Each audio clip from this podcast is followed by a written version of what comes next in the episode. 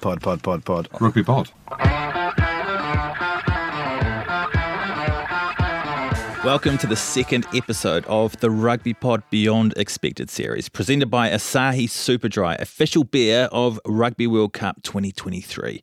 In this series, we'll be talking to legends of the game as they tell stories from their career, the unexpected moments on the pitch, the surprising connections, friendships, and post-match beers shared off the pitch. Next up, we're delighted to be joined by a man who famously dismantled a Wallaby scrum in 2007 to help England reach the unlikeliest of World Cup finals. Former England front row Andrew Sheridan. Thanks very much for having me. It's great to have you in the studio. Just look at us, just three, and you, Andy Rowe, three former athletes still looking athletic. Well, no, let's look at Sherry. That's what we should look like. I look like a bag of rubbish. You look like a bag of bones. You're a bag of bones. Yeah. And there's a man that still trains harder than hard. Well, you say that. Let's talk about Big Scar. I have to show my arm, yeah. Yeah, you've got to show your arm. They can't see it. We'll talk through it. Some people will see it. We have to talk through it, right. Hell of a scar on your arm. That's a fresh one. Yeah, so I was doing still trying to lift, doing my deadlifts. That's a deadlift, Andrew, where you pick up a heavy bar. I know about it now, James. Oh, yeah, sorry. Yeah, I've been doing those. He knows. He trains now. And about, 5.5 weeks ago, I was going for a decent weight, and the bicep snapped off the tendon and... And it shoots up the arm. I don't know if you've ever seen like those. They call it a Popeye. Yeah. It shoots up the arm, and it's best to have it reattached. Otherwise, it's. So I did. 2 days later, I went into surgery, and they reattached it. And hopefully, I'll be back.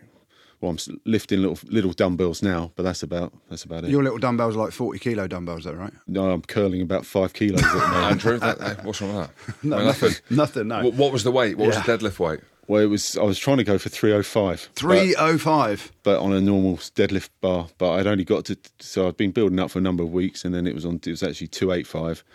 And it was just... You just hear a pop. And it's... Yeah. Pain? No, it's more of a tearing sound. He's hard. He's a Londoner, mate. He's hard. He's a Londoner. No. It was... Yeah, I've got video of it. It's not... Yeah, it's not great. But it tears off the bone, and then you don't really feel a lot after that. And then you have surgery in France and they reattach it to your ankle. Yeah, they did a great... Very good almost. No, they did a good job. In France, you had it done. They did a really good job. They've got a military hospital in Toulon, and it was fantastic. I can't fault it because it's moving really pretty well. To be fair to France, though, that is one thing that... I played in France, Jim... Kind of played in France, didn't you? You're a bit critical of France, aren't you? Always, mate. They're not big fans of you. You got like a love-hate...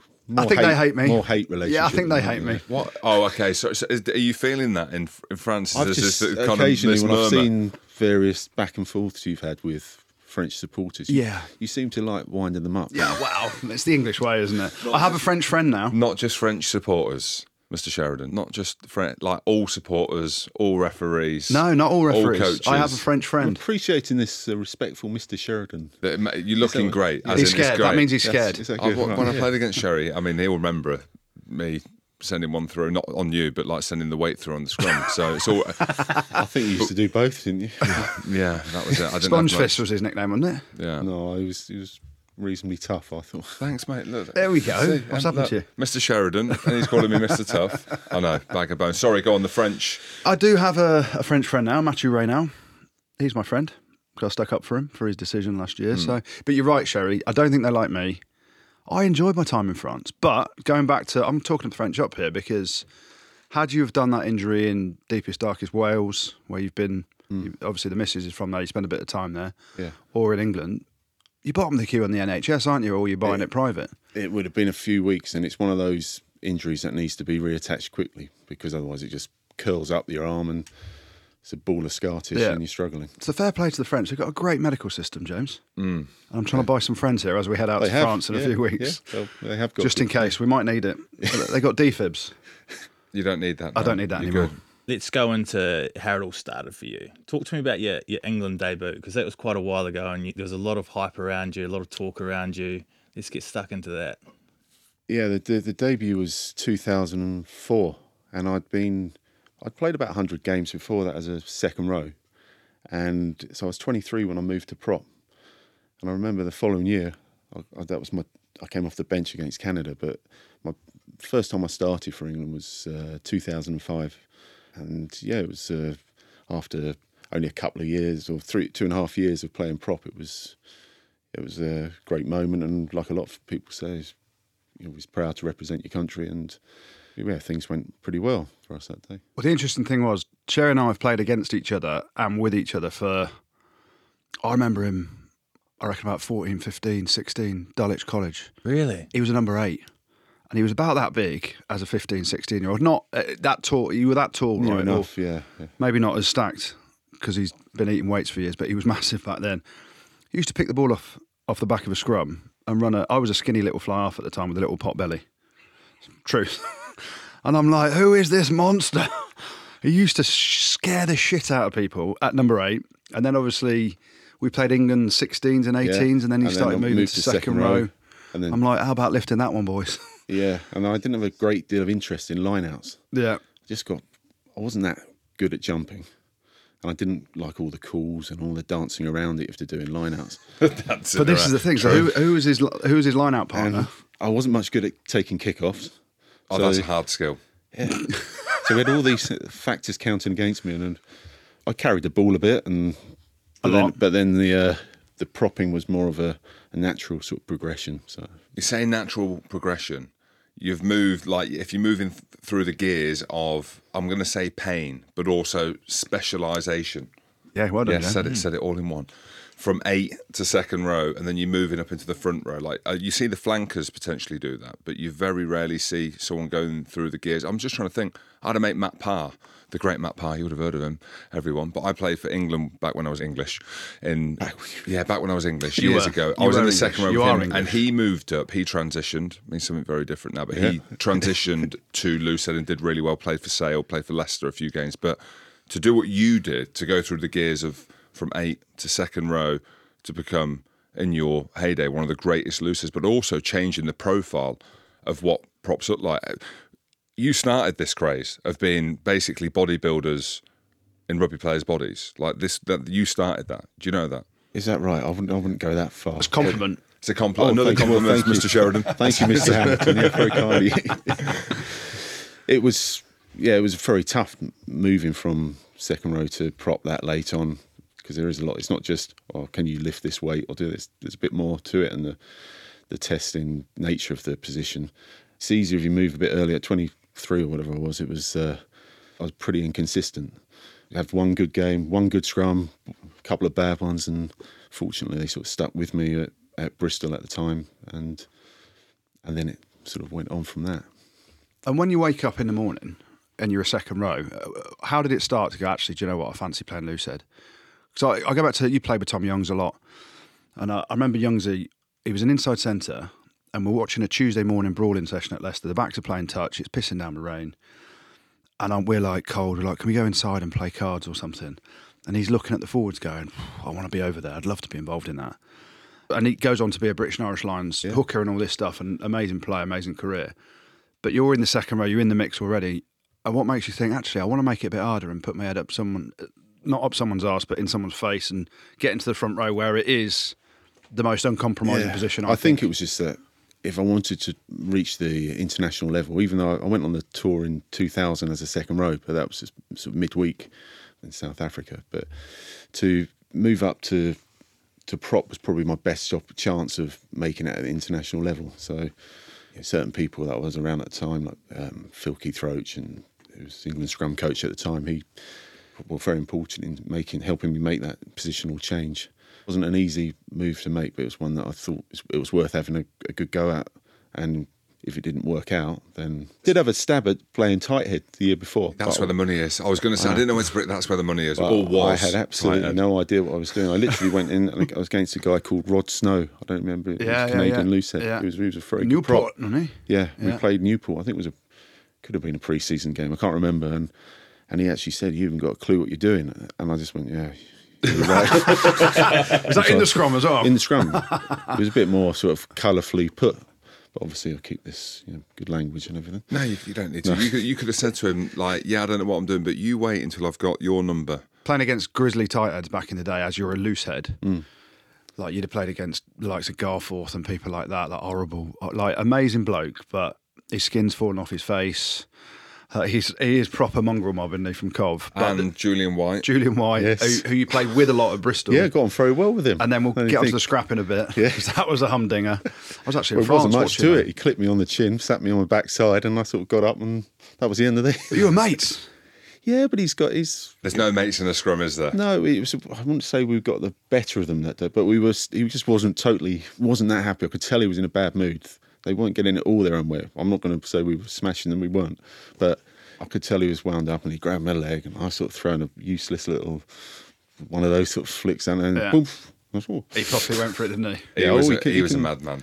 Oh, I wouldn't go that far. No, he's just got a short fuse. I'm scrummaging behind him. You were quite an angry... I was, but that's Julian White's fault. He started it. The stuff he used to tell me, he's like, right, if the scrum's going forward, do not stop. We are running over, quote, unquote, some cunt. You might need to beep that bit out. But he says to me, we're running over some cunt today. And I was like, Whitey, wherever you go, I'm going. And if it was stable, it'd be like, you need to send one through. The call was 69 back then. We weren't overly smart. But he was a strong... prop though, he was technically really good, and he had great all-round sort of strength. He was perfect sort of build for a very good tight head. I thought you were about to say great all-round skills as a tight head, but he used to tell me, if you see me outside you, Goody, do not give me the ball because I can't catch it. He wasn't into that. He wasn't into that. We used to cheer him if he caught it at training, didn't we? Yeah. If he caught one, we'd be like, way, the whole session would stop and erupt, and he'd be running down the wing or whatever. Great bloke. No, but the props these days are all sort of... They're playmakers more, aren't they? You've got that pod, they always put a pod, and they've got to be able to tip it on or decoy, and it's a bit more to it. You were ahead of your time, mate. No, I didn't do any of that. Yeah, ran over people. Yeah, you just did pick and go. That's coming back in as well. It needs to. Shall we look at the 2007 tournament? Yeah, let's get into that, because I mean, yeah, there's some big memories from that tournament. When you look back at that, before we dissect it, what was your fondest memory from that tournament? Probably the fact that we went from, well, how can you put it, not in a particularly good position to getting all the way through to the final. And we didn't really let ourselves down in the final either. I think South Africa were a better team. I know at the time there was all the debate with Cueto's try. Well, at the time we thought it was, but obviously it didn't count. So. He's still dying off that, Quates. Yeah. It was a try, though. Do you think it was a try? I'm going to say yes, because Quates is my mate and Sherry's there, and he'll knock me out if I say no. Do you think about that or not? I know you don't. You don't ever think, what if? No. No, it's no point, is it? It's done, and it's you've got to move on and move forward. And yeah, I know. And it wasn't as if, as I say, it wasn't as if as a team or a squad we let ourselves down. I mean, we lost, but we'd sort of had a decent sort of journey. I don't want to use that word. Journey, that's great. What's a journey? Cut journey. Path through from quarter-final, semi-final. And we put a decent run together after that initial 36-0. Well, that's what I was going to ask you. That first game, South Africa, 36-0 in Paris. Everyone's kind of saying, oh, this is the worst England team ever, blah, blah, blah. And then to come back from that to where you got to, we'll get through the story in a minute, but... There was loads of stuff in the press around the coaches, and then there were senior players like Lowell. Shawsey was there, wasn't he? Faz was playing in the centres. Big Faz, I'm not talking about Owen, I'm talking about Andy, who took, from what I heard, took a bit of power, and it was more player-led. But go back to that 36-0 drubbing and the feeling in the dressing room afterwards and the week after that, because it's a group game. You know you've only got to finish second, effectively, to qualify. But the emotions of that to... how the change happened, because it was monumental, the change from losing 36-0. I remember, because the scrum went well against it in that 36-0. You know, and those props, sometimes you come off and think, oh, scrum went all right. And you think, well, that's not really going to cut it, is it? You're sitting in the change room afterwards, and everyone's like, well, scrum went well. Yeah. So it was, we just carried on doing our job, and then you probably heard about there was a meeting and all this sort of stuff, and people put things up on the flip chart or... as we had back then. And tell us about that. What was on the flip chart? Just trying to simplify things. That's how we took it forward. I think we just kept things very simple, fought for every scrap of possession, made sure our set-piece was great, defence was really solid. And we then had a couple of games afterwards against tough teams like Samoa and Tonga. They went all right. And then you suddenly find yourself in the quarter-final against Australia, and no one expects you to win, which is always, it's easier to be in those sort of games as opposed to the team of well, 20 years ago now, isn't it? They were favourites in 03, and so when you're not favourites, you can just have a crack, really. And that's what I think happened as we progressed through the tournament. And who was leading that? So in that meeting there, and again, only going based on hearsay, but you think back to 03, all the talk was it was player-led, and Clive had this grand plan, but it was all the players. You think about the profile of the players they had. Some of them, like Goody mentioned, Lawrence is a great one in 07. Vix as well, Skips. Yeah, Vix. And Andy Farrell, who was a born leader. Yeah. At what point did the players kind of take over, without belittling the coaches that were in charge? But that's what they had in 03. Yeah, I think I was always on the outside of these sort of things. I was not the sort of personality who goes, right, come and listen to me. I've got the ideas. And you need those people you've just mentioned to be the sort of figureheads, and then you just get on. Then you need a lot of people like myself who just get on and do your job. And I've sort of come on here, and we've got a deep insight into that meeting for you. So you'd be at the back thinking about scrum. Saki would be asleep at the back somewhere, just going, "What time's this meeting finish, lol?" I don't remember it being completely player led. I thought the coaches were still on board with things, but I think they just had to listen to what some of these senior players were saying. And in the wake of losing 36-0, and at the time there wasn't all the social media and stuff, and I was never that sociable really anyway with things, so I wouldn't be checking everything out. And it's mental, isn't it, the difference back then? Like social media now, boys pulling out the phones, looking at stuff, going, "Oh fuck, I better put my phone away," because it can be harsh, and I blame Jim for that. But there was nothing back then, was there? It was just like written press and websites. No, if I were a player now, I wouldn't be been looking up these things. You wouldn't be googling my name or any of that sort of stuff, because it's always going to be someone who's got vendetta against you. So you just concentrate on your own game and the people around you, your team, your coaches, and not worry about it all. Yeah. So before we go to the final against South Africa, who've got history in World Cups but also scrum time, what about Australia? So I don't want to say that you had an easier path to the final, but from a scrummaging point of view, this is no disrespect to Australia. The talking point around Australia has always been they've got a weak scrum. It was started by Sherry. Yeah, in 07, basically. I'm setting the scene, because you don't want to be horrible, but then we have to be horrible, because I think, not single-handedly, but they got destroyed in 07 in the quarterfinal. And they were big favourites, weren't they? Oh, yeah. If we talk about being really honesty. They've been in good form, I think, from before the World Cup and going into the World Cup. But we worked well, and I've always talked, I know people say it's very kind, single-handedly, but as Jim knows, it's if you haven't got all the components of the scrum functioning well, then you're going to struggle. It doesn't matter how strong you are as an individual prop. You need to work with your hooker. It makes a hell of a difference if you've got a powerful second row as opposed to one who's more just the line-out guru. So, you'd always fight to get the sort of Simon Shaw type second row. Or you want Shaws up your ass, right? Yeah. You need that sort of power. Yeah. Ben Case powerful as well. But, it makes a hell of a difference in terms of who's around you at a scrum. It's not just a single man type thing. It's a collective. It is collective, but humble. Yeah, people always think it's. Jim, this is why second rows were not me, but were are paid so highly because of the line out function and the power. And like even now, it's almost like the scrum. You were talking about the props being able to play. You think of the final in 2019, the scrum dominance that South Africa had. That won them the game, that gave them the platform. So you're right when you say that. It's for people watching this and who have watched you or haven't watched you, and as we're talking about scrums, what does it feel like when you go through like a warm knife through butter? Because that's what it looks like. Just kind of describe, if you can go through the nostalgia and the archives of how it feels being in that scrum when it's dominant. It's a fun part of the game. I know. Hey? I know you're not going to agree. I love the scrum. It is but it's a horrendous part of the game when you're on the back foot, when it rolls are reversed. So, but it is, that if you can get some real impetus in the scrum and dominate those sort of scrums, it seems to have a knock-on effect on other areas of the game. You then seem to be a bit more aggressive in defence. You dominate collisions more. I know we watch, you see some of the scrums and you think, God, how long is this scrum going to take to get through? And people get fed up with them, and with some justification. But it's still a critical part of the sport, and it's one of the few areas I still really like watching. Yeah. When you've got a really good battle going on. I love it. I generally love it. I used to love it actually when you're playing, mainly because I was at Leicester and we had a dominant scrum most games. So all the backs running and fucking slapping the tight heads and the loose heads on the back, whooping and hollering. But you're right, it gives you energy, doesn't it? Like, yeah. If you've got a dominant scrum, I remember times when I'd play at other clubs and I'd be like, we are getting absolutely hosed today because our scrum is in reverse. And we've got props getting our brown wings, which is head up your own arse kind of thing. And yeah, like the energy, it's an energy giver for the team, isn't it?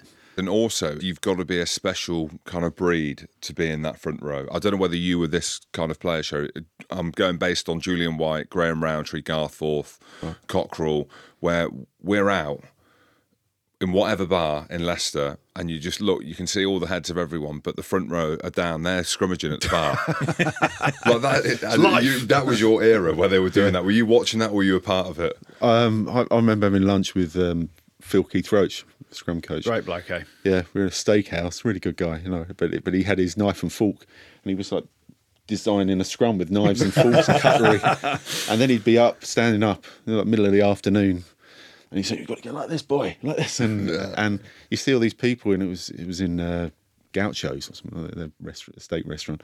They're looking, what is going on? Because he's quite a bit older than me. And the two of us just talking like this, and they're just looking across and thinking, what are these blokes doing? And yeah, you sort of live and breathe scrums when you're in that front row, I suppose. I reckon you got a tattoo that says "Scrum is life" or something like that. You got, no. You'd have that, wouldn't you, Jeff? If you were Sherry, you'd have "Scrum is life" somewhere on your... It'd be one of my best tattoos. With your tattoos. Were absolutely shocking. Going back to, obviously, Australia, the Australia game, you talk about your front row and your hooker and the relationship you have there and working together.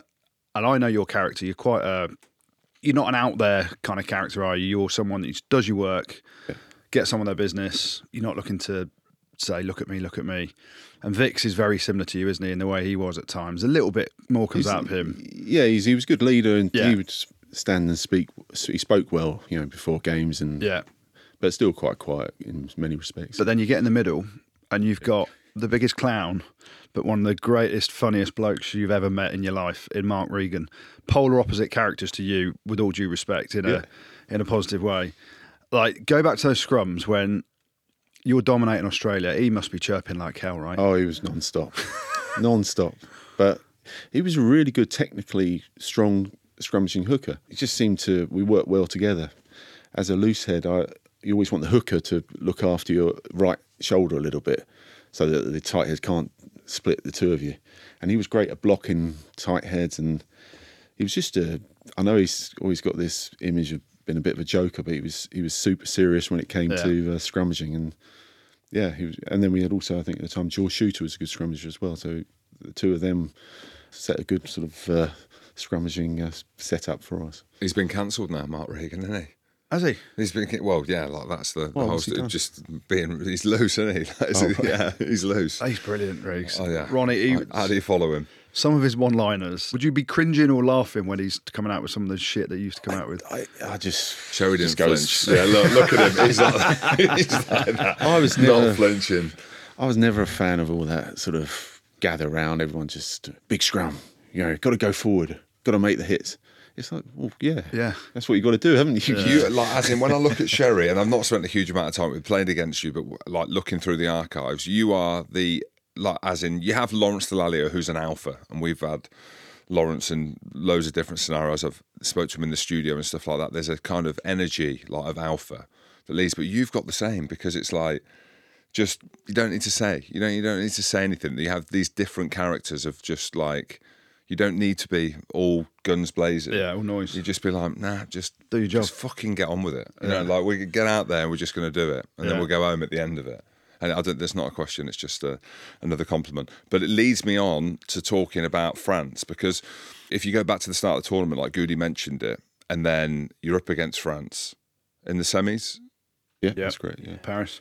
In Paris. What's the mindset? They've just done the All Blacks as well. Yeah. Did you watch that game as well? Because it was the best All Blacks team we've ever seen to a World Cup. Yeah, because you forget. I forgot France until I went through the archives, knowing that we had you. Like, but then you've just mentioned it. Played the All Blacks, who were unbelievable. Beat them. What was the mood going in? Well, they always raise their game, don't they? It seems against the All Blacks, France. But we had obviously played in Marseille. We're on the train straight up, and it just follows on so quickly that you haven't got time to overthink things. We did less and less training as the tournament progressed. And so when we had France up, we just carried on the momentum. Again, I didn't think there was a huge amount of need to say a lot. It was just get your basics right, carry on with what we'd done well against Australia. France were going to present a bit more of a challenge in the scrum. Yeah, we just cracked on with it. On it rolled. Really. Well, it's funny, isn't it? Like with that, they beat the All Blacks, which was the biggest shock in World Cup history, probably, in Cardiff. Because the All Blacks, arrogant, thought they were 99. Yeah, but yeah, the same thing. Yeah. Actually, yeah, 99 was probably bigger. You got a problem against the French. We do. Yeah. Thanks for reminding us. First game, but then, like in Paris, you say home semi-final against the French. They were big favourites again, weren't they? Without sort of talking England down, it was like, geez, 36-0. You get through the group, then you beat the Aussies, and it's all Sherry Scrum and Vix and all those boys. And then it's like, France have just beaten the All Blacks. And again, you're saying the same thing, going under the radar, just doing your job. Was there a lot of pressure on the French then? Was a lot of chat in the press around, this is our time? And I think they probably thought that we'd be relatively easy to get past, and they probably had all eyes on the final. Having beaten New Zealand, they're going to be thinking, right, get England out of the way, and then onwards. That happens. But then also, as you say, it was a home World Cup for them, and it's a lot of pressure, and you've got to deal with that pressure as well. Whereas we were still riding that sort of crest of the wave after the Australia game. I think we played with a little bit more freedom and less pressure. I remember, was it Sébastien Chabal in that tournament specifically, I think, when he was up against Ali Williams, don't know, because they obviously played against each other in 2011, but I remember, I played in the 2007, not that that's iconic at all, but... How'd you get on? Well, we won our final against Italy in the pool stages. We played against Argentina, who were unbelievable. You think how good Argentina were in 2007. Well, they beat France in the opener, didn't they? Yeah. And they had Hernandez, great front row. I think Roncero was playing, Ledesma. Your mate. Exactly, yeah, they were good. Albacete in the second row. But France, I remember Sébastien Chabal. So when I think about French teams, I think a bit about DuPont now. But my vision of France is Sébastien Chabal. You played with him at Sale as well. What was he like as a character? He was a tremendous athlete, and at his best, he carried the ball ferociously.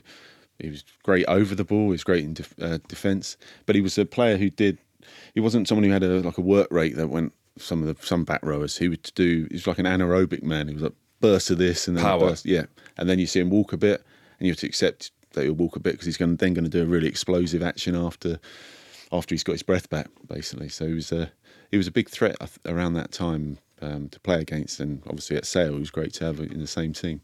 Culturally at Sale, what was he like? Because Manchester's very different to... He drove a little shitty smart car. Not that that's shitty. I mean, he sat in the back, drove in the front, right? But before his time, electric. He was before his time, that bloke. Who thought a caveman would be before his time on an electric car? Because obviously with Philippe Saint-André at Sale as well, there's a few French players there. Bruno was there as well. Yeah. And like for you, as a loosehead prop, that you're playing with... The French judge themselves on their scrum, don't they? Yeah. So, culturally, were they great off the field as well? Yeah, they were. They fitted in well. There was quite... The team was quite successful at the time at Sale. And, you fucking beat us in the final. I scored. Nice about me, I scored in that final. Julian White latched me, sorry, go on.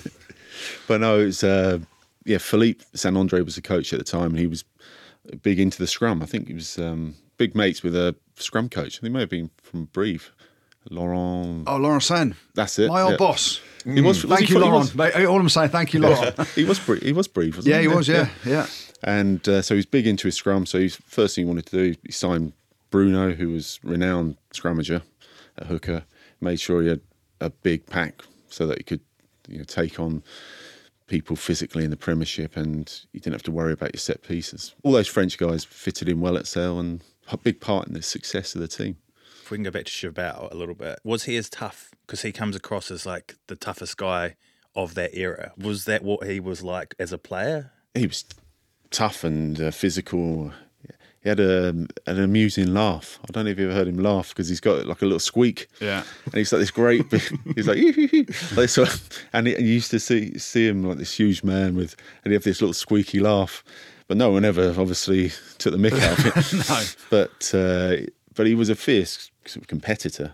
But I don't think you would have thought he was any more aggressive than a lot of the back rowers at the time, and He was just very explosive. Aesthetically, and again, you're into your training. I know you mentioned it there, but he had like gorilla-like arms, didn't he? Long, but very muscular. And then there's the shot of him in the, well, both jerseys, where you can just see his six-pack busting through. Oh, yeah. For me, he would be like how do you want to look, Jim? I want to look like Chabal, please. Like that is. You're going to grow hair as well. I can't. Okay. No, I can't. You know that I can't. No, he was a pretty decent athletic specimen, wasn't he? But he was ideal for the deadlift actually, because I remember seeing him doing some deadlift with those arms. The range of movement wasn't very fast, so it was like up he goes. Yeah. But, scrapping? Was he a scrapper or not? No, he wasn't. No, I grabbed him and. No. Grabbed him, the old grab. Go on, Jim. Did you push him? I pushed him, that was it. Well hard. He was like, who are you? Who are you? And I'm like, I'm literally, Mr. Chabal, I am literally a nobody. I have pushed you, compared to you, I am no one. Jim was the best pusher in world rugby. Is that no man? Parmek, is that even a thing? A Parmek, Sébastien. No man. Parmek, no guy. No guy. I am Parmek. I am no guy. My last vision, we've seen Chabal a lot. Hong Kong, when we saw him in Hong Kong. Oh, he sold his soul. Yeah, he sold his soul. And I would walk 500 miles. He's trying to sing that in the smallest little outfit. He looked great, though. Yeah, skin. He sold all the tickets, didn't he? And then he got done, so he's singing songs in Hong Kong. True. Let's go back to the semi, then. Sorry. Against France. Obviously, win the game. Even go back to the quarterfinals, so you're getting the train up from Marseille to Paris. Yeah. Were you ever allowed a few beers? There's a very small percentage of people in the world have been to a World Cup quarter semi-final in any sport. But we're going back to 2007 when beers were a massive thing, right? And we're here with the Asahi. So would you be having a few scoops after a game, or is it so intense that everyone's like, no, we've got next week? I actually obviously quite like a drink, but during that World Cup, I didn't drink during the World Cup until the end. Till the final. But I would think there were other players who might have had a few beers along the way. Yeah. I played a lot of the games, though. I think I played every. Well, I did play every game and almost 80 minutes in all bar the Samoa game. I didn't play as long in that game because I'd had an insect bite, so I'd been in hospital the day before the game throughout the night on a drip before the Samoa game. Really? Yeah, because I had this massive reaction to an insect bite. Well, throughout the night before the game, they put me on a IV sort of drip of antibiotics, and then just sort of I rocked up in the morning, and then was against Henry Tuolangi and all this sort of people. Oh, my word. That was one game I didn't play. I played about 60 minutes or something. Like that. I'm just trying to think about who was the backup to you at the World Cup? Was it Perry Freshwater? Oh, yeah. Pezza. I remember Pezza, actually. Yeah. Leicester boy. Yeah. Or Kiwi. Imagine that. Sherry's in hospital overnight. Any chance I can start? No, we'll wait for Sherry. We'll make sure Sherry's all right first. Interesting. So no beers, and then you get through to the semi, get through that game, and then the build up to the final.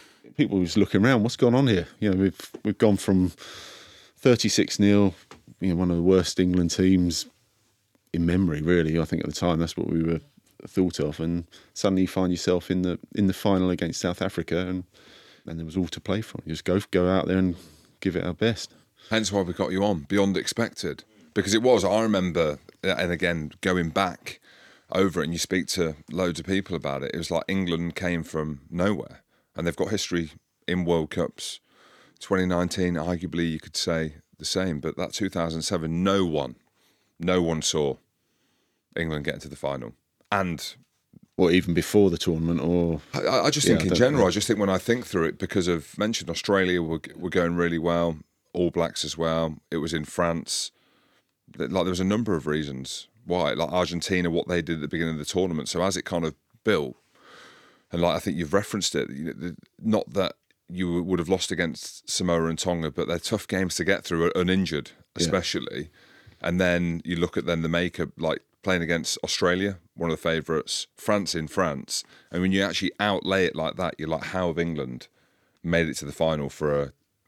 Well, it's a one-off game, a shootout. Well, I think those games that you just mentioned, we've became a bit battle-hardened. So sometimes I know there's a lot of talk about playing too much rugby, but sometimes when you just have game after game after game, you haven't got time to get... I found, and from my point of view, you haven't got time to get too nervous about what's ahead of you, because you're just into that cycle of game after game. And that's what happened with their team as a whole. We had this sort of... I think you had batten down the hatches, battle-hardened, and just get on and do your own jobs wasn't a great deal of a chat about everything. It was just get our training done, do the media, whatever you have to do, and then don't let all the hype that surrounds a World Cup get on top of you. Yeah, try to keep away from it a little bit, which was easier, like we talked about back then, because you haven't got your phones constantly beeping at you, telling you that you're useless. And well, you weren't useless at that point. It was like useless after 36-0. Let's get onto that bit, because obviously you're back in the final against South Africa, who had dusted you 36-0 in the opening game. Now, was there much chat about that, like retribution, or was it like we're a whole different team at the minute compared to where we were at? I think that was forgotten about. I would probably have thought, I can't speak for the South Africans, it's probably more difficult for them to. Yeah.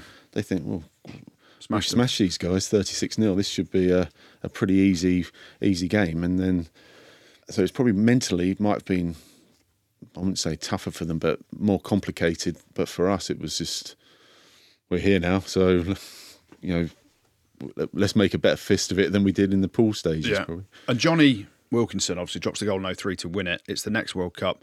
There was no chat about Jono retiring, Bakkie and all these boys. You had a few boys there like Lol and Catty was there as well, wasn't Jason he? Jason Robinson. Yeah. So there was a bit of a crossover. But talk to me about Johnny Wilkinson, because you're, as we said earlier, you're someone that doesn't like to be front and centre of talking about everything and revving the team up. Other people did that. But Johnny wasn't like that either, was he? He wasn't, but it was something that he developed as his career went on. Certainly at Toulon, he was more vociferous in terms of, you know, in the change room talking more and more.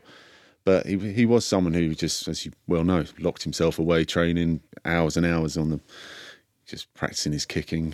Probably same as you probably put the work in as well, didn't you? Yeah, I did. He was kicking. I was in the pub, I think. That was a different. They were up to the same time. Yeah. But he was, it's a lot's been said about him. Single-minded, very focused on everything to do with the game. You know, every minute sort of detail he was on top of.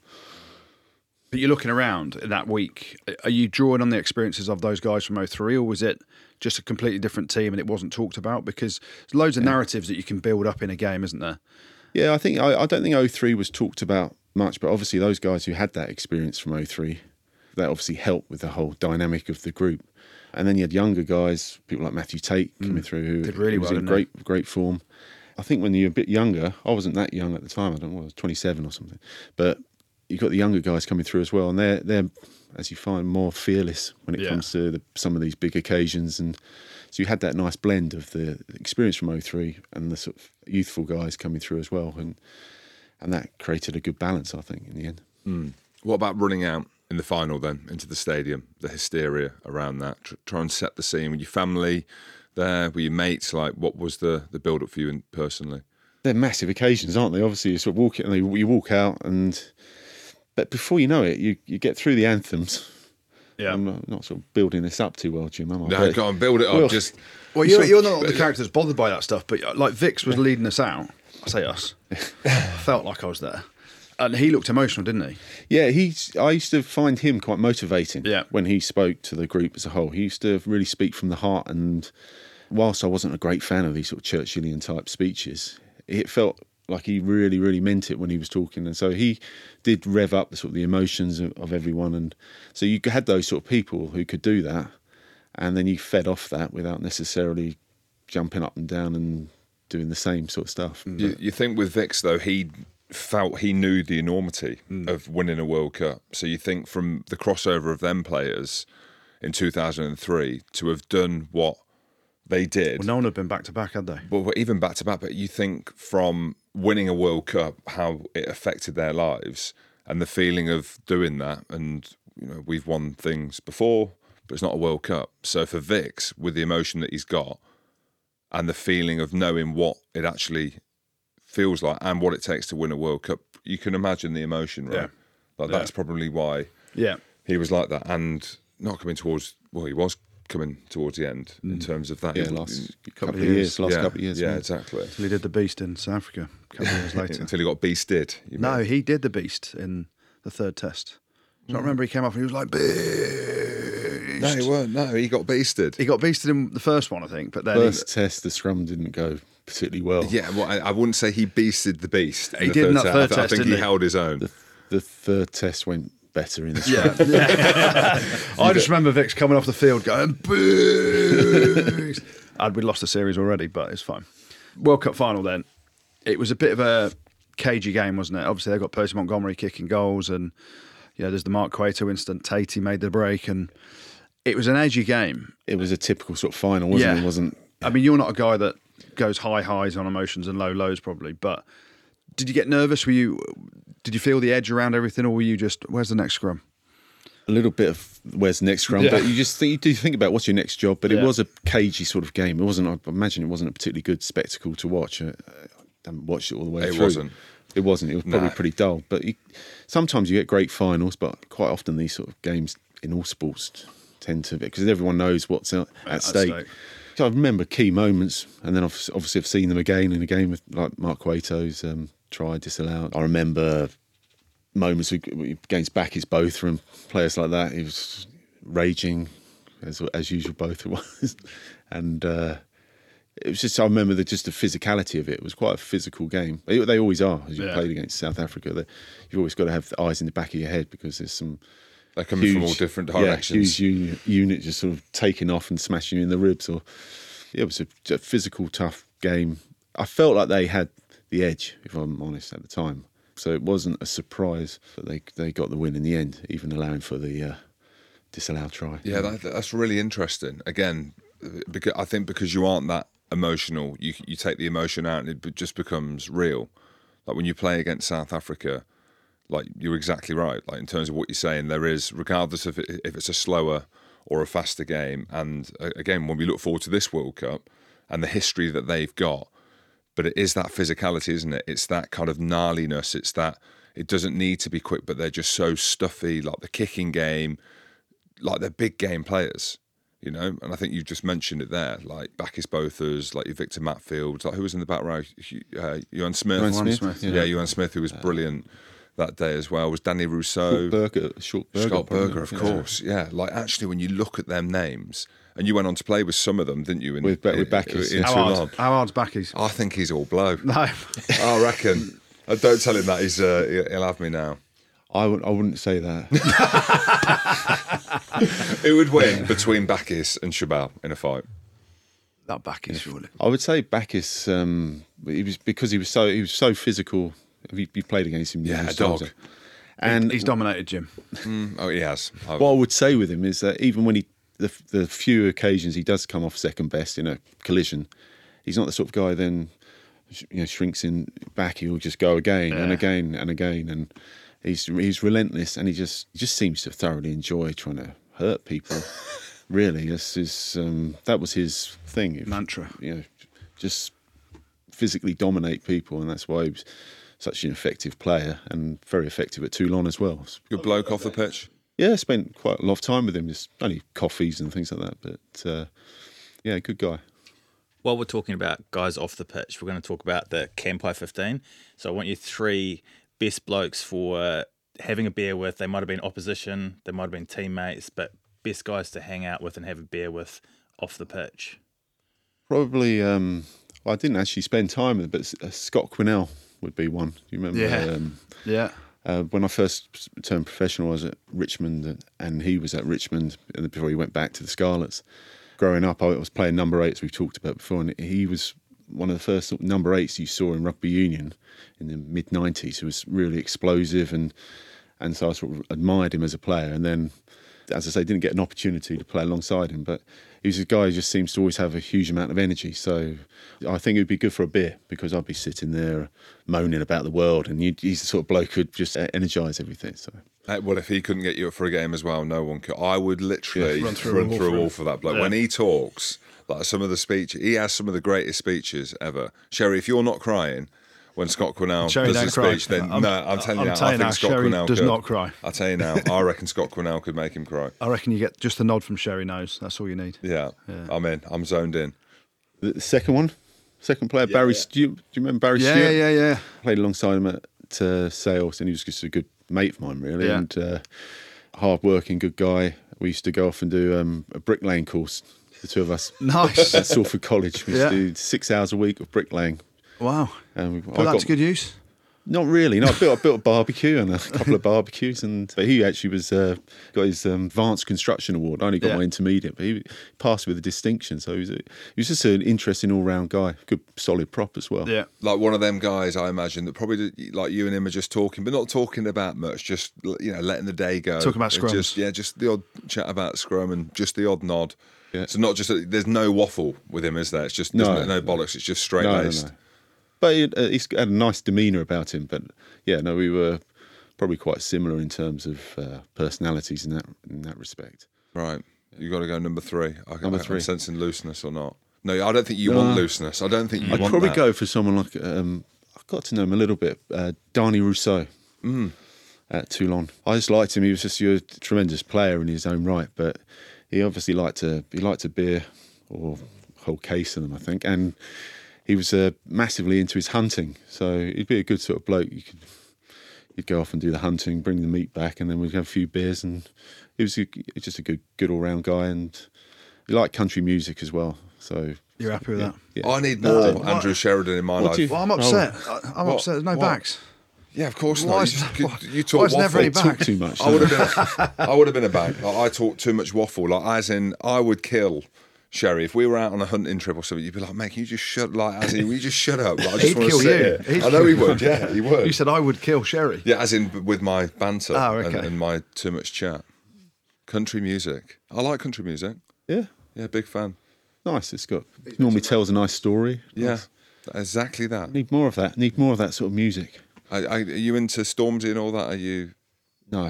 Does that come as a big surprise? That's the backs. I'm sure he's not bothered that he hasn't got me as a fan. I think he's doing all right. At least he knew him. He kind of, I recognise that. Should we have a look at this year's tournament and England's chances? Yeah. Just get a kind of what your thoughts are on where they are at the moment and their chances in the tournament. Well, Botha's was your old second row partner, wasn't he? As we go back to the days, and you mentioned earlier about line outs, you didn't really like all the detail and the.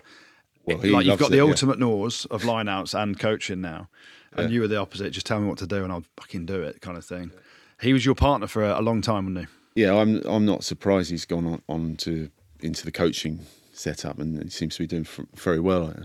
And because he was so meticulous with everything he did, it was every detail as a player. So he's just clearly taken that into the whole coaching setup. Yeah, and it's great to see the other. People from our sort of generation, people like Richard Wigglesworth and Alex Sarnison at Sale. So it's good to see these younger coaches coming through and doing well. But as far as England is concerned at the moment, they probably just need to get a bit more consistency. They're at the moment, as you know, it's France and Ireland are sort of up there, aren't they? But as we've talked about with 2007, with these guys now, they just need to get a bit of momentum and get through your group, and then you're couple of good performances away from a final. So I know after the warm-up game, everyone's against Wales, everyone's slating them for the second half performance, but they're warm-up games, providing they get a bit of momentum in them. How many more have they got? They've got Wales this week and then Wales, Ireland, Fiji. As long as they can get some momentum, get the players they want playing, the partnerships there, then they could be in a good position come the first game. Have they got Argentina? First game, yeah. They'll be in a good position to on their side of the draw as well. And when you look at the makeup of the front row, Alice Genge. Yeah. Yeah, I like seeing all the young players come through, like Genge and Sinclair and people like this. As I said earlier, it's a slightly different... They seem to... The roles evolved a little bit, and they seem to be using them as... I wouldn't go as far to say playmakers, but they do seem to They do have to be in that pod, and they've got to make those decisions whether to pop it on to the next guy or just hit it up or... decoys, and so it's an interesting way the props have evolved. I always thought it might take a bit of from rugby league, as in the props from rugby league, and there seems to be a little bit for rugby league influence more and more in terms of some of the sort of way people you're having to build tries and build opportunities in rugby union. And now there's a guy obviously that plays the same position as you did, but has a very different character to you, Sherry, and I'm sure you know what I'm going to say now. You're quite just get on with the work kind of thing, work hard, salt the earth bloke. You've got Joe Marler, who is, look at me, I've got my tracksuit on, I've got my hair done, I'm trying to be a bit of a joker and a bit funny, but what a hell of a player as well. Yeah. Who are you picking at loosehead for England to start if you were Steve Borthwick? Marler or Genge, and what do you think of Joe Marler? If it was a final, Let's just base it at that. Yeah.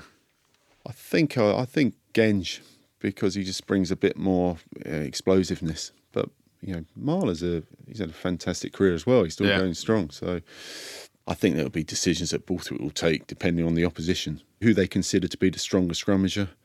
They've got to take in. There's so many variables, different factors you've got to take into account before making those sort of selections. But I'd probably say Genge. There you go. Well, how about you? Genge.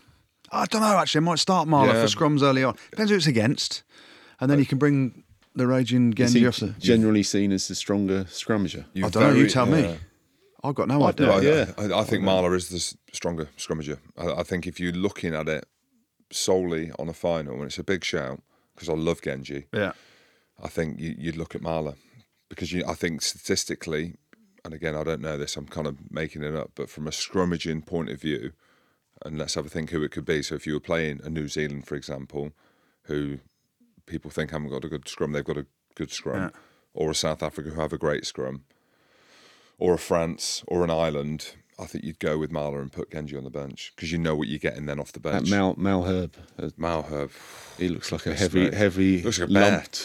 Do you still think about scrums like this? And like not as much, no. I think more about wine and weightlifting. I'm trying not to get injured. And what are you doing now? What does life look like for Andrew Sheridan in the south of France? Pretty relaxed, to be honest. I'm not grafting like you boys.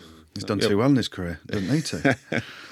No, so just I did all my wine exams, and when I finished playing, and so I do the occasional wine-related event. But yeah, I lead quite a relaxed, sedate lifestyle. Not happy? Very happy. Mm. You seem it. Like it sounds. You know, there's actually. I'm jealous of how chilled and kind of present you are. It's really cool. Well, I like to get back to Wales as well, Mid Wales. Bit of time in London as well. So I was in Mid Wales because Royal Welsh Show, it's called. So we were there for that. Yeah, so. I like those, actually. I take the kids to a few of those. They ain't me. Yeah. So, great, isn't it, though? Yeah, they're big shows around there. So, yeah, it's been good. So, no, life, I can't complain. And that transition from playing, retiring, you obviously living, I hope you don't mind me saying, you're living in the south of France, everyone knows that. Yeah. An Englishman living in the south of France, great pace of life. You found that, because some people have found it quite hard transitionally, haven't they, to have an identity. And now, obviously, we're doing podcasting. I work in the city as well. But everyone tries to find another identity afterwards after they play. But you're just Andrew Sheridan living the life. I mean, what a life, eh? Mm. Yeah, well, I haven't had that. Well, up to now, I haven't had any problems with that sort of move away from rugby. Yeah. I had my time, did my best, don't have any regrets. Yeah. I like to see other people doing well. So I like to see other players coming through and English players doing well. As I talked about, coaches particularly from our generation, I always like to see them doing well. So I'm pretty happy with it all. You know. Any coaching aspirations or any, like, do you want to get back into the game at all? Or I wouldn't be the knowledge of scrums, you'd be unbelievable. Yeah, something scrum or strength related, but I wouldn't want to be spending hours and hours over looking at lineouts or any. You know, the amount of analysis I think goes into They put a huge number of hours in, don't they? I think the coaches. Yeah. But I've done the odd scrummaging session with local clubs in France. And life sounds good, eh? Yeah, and how is it in France? The hysteria building for the World Cup, is there talk of like the success that they need or want or pressures? What's it like? Dupont is everywhere. You know, which is great. Yeah, he's. I mean, how many euros he got in his bank account right now? Well, rightly so. Yeah, he's a tremendous player. Oh, yeah, he really is, mate. But is there are you sensing the pressure on the French team there? I think it will start building now. I've been away for 3 weeks, but I would imagine it's really ramping up now. It's a few of the matches are not too far from me in Marseille and Nice. You get into a few? Well, I'll see. Might do. Yeah, it's quite comfortable sitting and watching it in the air conditioning in the chateau. You got an England flag to drape outside the chateau? Chateau Sheridan. I haven't got a chateau. I wouldn't go that. I wouldn't do that. I don't want to upset I would. Yeah, I know you would, but... Are you supporting England? Of course, of course. I don't know what, I just thought I'd ask. You're in France now. Yeah, I have a lot of things to do with France and in the area we live in, but no, you don't lose your... I've got French residency, but I haven't got French nationality. And what about the kids? Well, I've got a daughter, she's not interested in rugby for a start. But if it came to an England-France final? France. Really? Oh, yeah. What? Yeah. Sherry? Yeah, well, she's been there since she was 2 years old. She's not going to... I know. You've got a Welsh wife Sherry's one of the ultimate England rugby players, and then your daughter's stretching it. French. Wow, no, in my opinion, wow, French. Okay. Yeah, well, if you've grown up the whole... I know, yeah. You know, she's I get it. 13 now, so... I just wouldn't let my kid do it. It depends. Oh, fair play. Yeah, no, that's class. All right, Andrew, thank you so much for coming on the show, mate. Really appreciate it. And enjoy the World Cup. Thanks very much indeed. Thanks for having me. Cheers. Big class. Cheers, mate. Top lad. He is top lad. Cheers. Cheers to that, Asahi. Great boy, Sherry. Used to give me nightmares playing against him.